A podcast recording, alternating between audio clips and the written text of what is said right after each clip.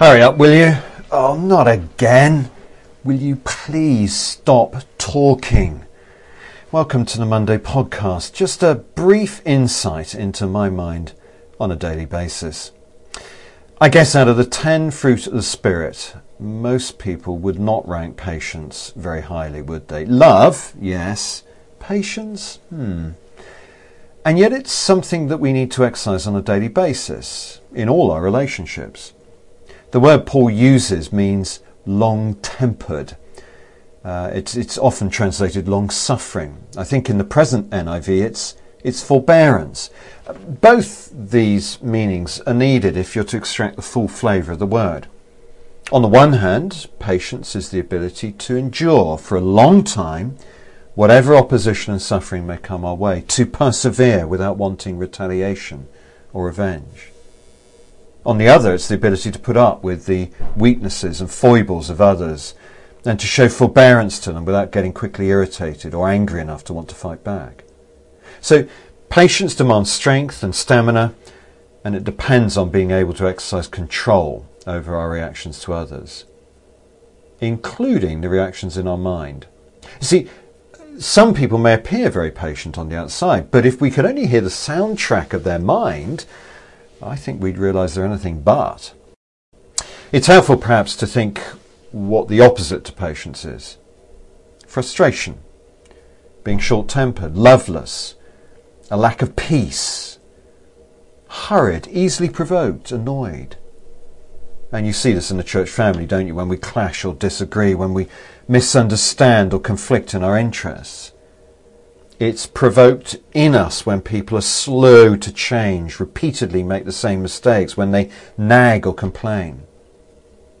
Let's take a look at an example from the Bible of both patience and impatience. I'm reading from Mark uh, 6, verse 13. The apostles gathered around Jesus and reported to him all that they had done and taught. Then, because so many people were coming and going that they did not even have a chance to eat, he said to them, Come with me by yourselves to a quiet place and get some rest. So they went away by themselves in a boat to a solitary place. Picture the scene, if you would. The disciples had just got back from a short term mission trip to Romania. They're on a spiritual high. They want to tell Jesus how great it is, but they're also tired. I mean, really tired. Come away with me by yourselves to a quiet place and get some rest, Jesus says.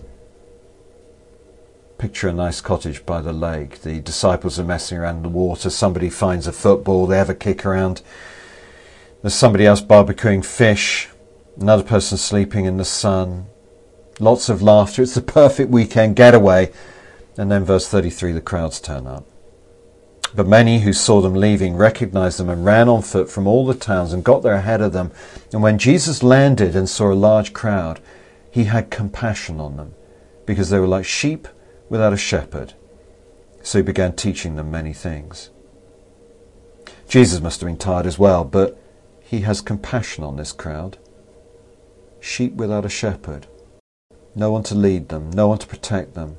So he teaches them and the teaching goes on all day. Verse 35 By this time it was late in the day, so his disciples came to him. This is a remote place, they said, and it's already very late. Send the people away so they can go to the surrounding countryside and villages and buy themselves something to eat. Can you feel the uh, disappointment of the disciples? They're tired, they're frustrated, they're hungry, they're most certainly not kindly disposed towards this lot. Tell them to go away. Then Jesus makes it worse, verse 37. But he answered, You give them something to eat. They said to him, That would take more than half a year's wages. Or would you go and spend that much on bread and give it to them to eat? How many loaves do you have? he asked. Go and see. When they found out, they said, Five and two fish. Oh, for goodness sake, what's with the questions, Jesus? Did you notice how they start to tell him what to do? It's late. They haven't eaten. Send the people away. Tell to buy their own food. Come on, Jesus. Listen up. We know best. It's never a great day, is it, when you're telling the Lord of Glory how to run his universe? They're impatient. They've been looking forward to just one weekend of peace and quiet, and the hopes are smashed. So often I look to my needs, my love, my energy, my comfort, and when I don't get it, then I get cross, I get impatient. I'm not getting what I want, and you're stopping me from getting it. Do you see how different Jesus is? Think how he's feeling. Oh, he wants the rest as much as any of them. He cares about his disciples. And this massive crowd turns up. But seeing that they're lost and in danger, he teaches them all day. Those of us who teach for just half an hour are exhausted at the end of it. Think of a whole day. But actually, it's worse than that because we read just before this Herod had John the Baptist killed. John was Jesus' cousin, so he's grieving.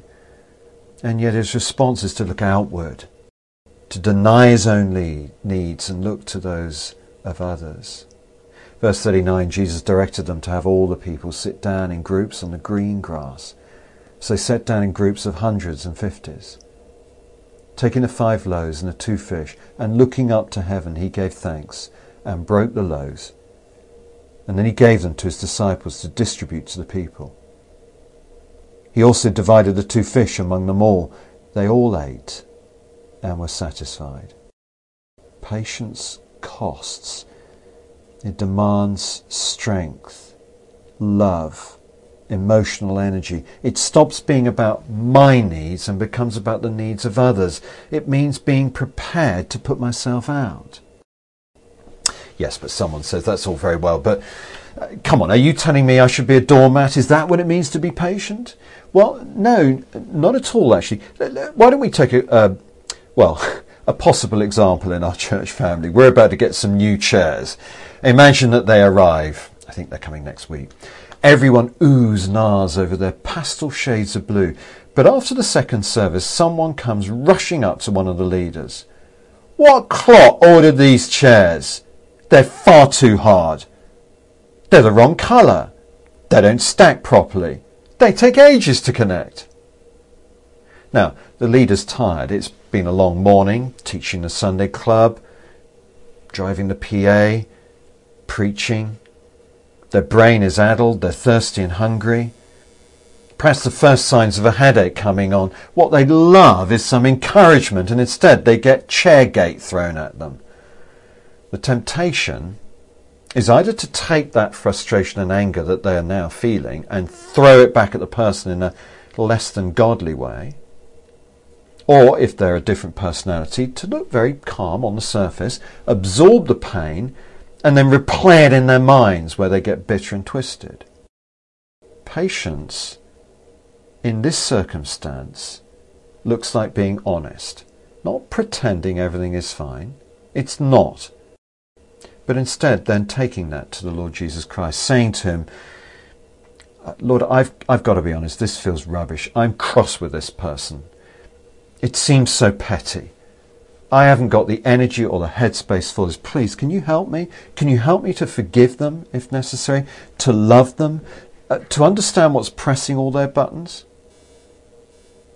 Do you see? We're not going outward, we're not going inward, we're going upward. And that may take some time, but eventually you calm down, you've had some food, you get some perspective, perhaps talk to somebody else who's taught that perspective into you, and you can go back to that person and answer them in a godly way.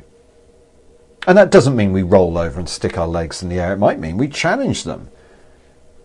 Or it might mean we seek to understand what's made them so angry. And often it's got nothing to do with the chairs at all. Perhaps the dog died that morning or they had a row with their partner. Ministry costs. Any ministry does. Are we willing to accept the price? Impatience is selfish. Jesus was selfless.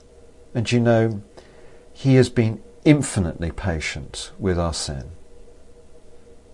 And to top it all, he was willing to pay the price for it. Let's take our example from him.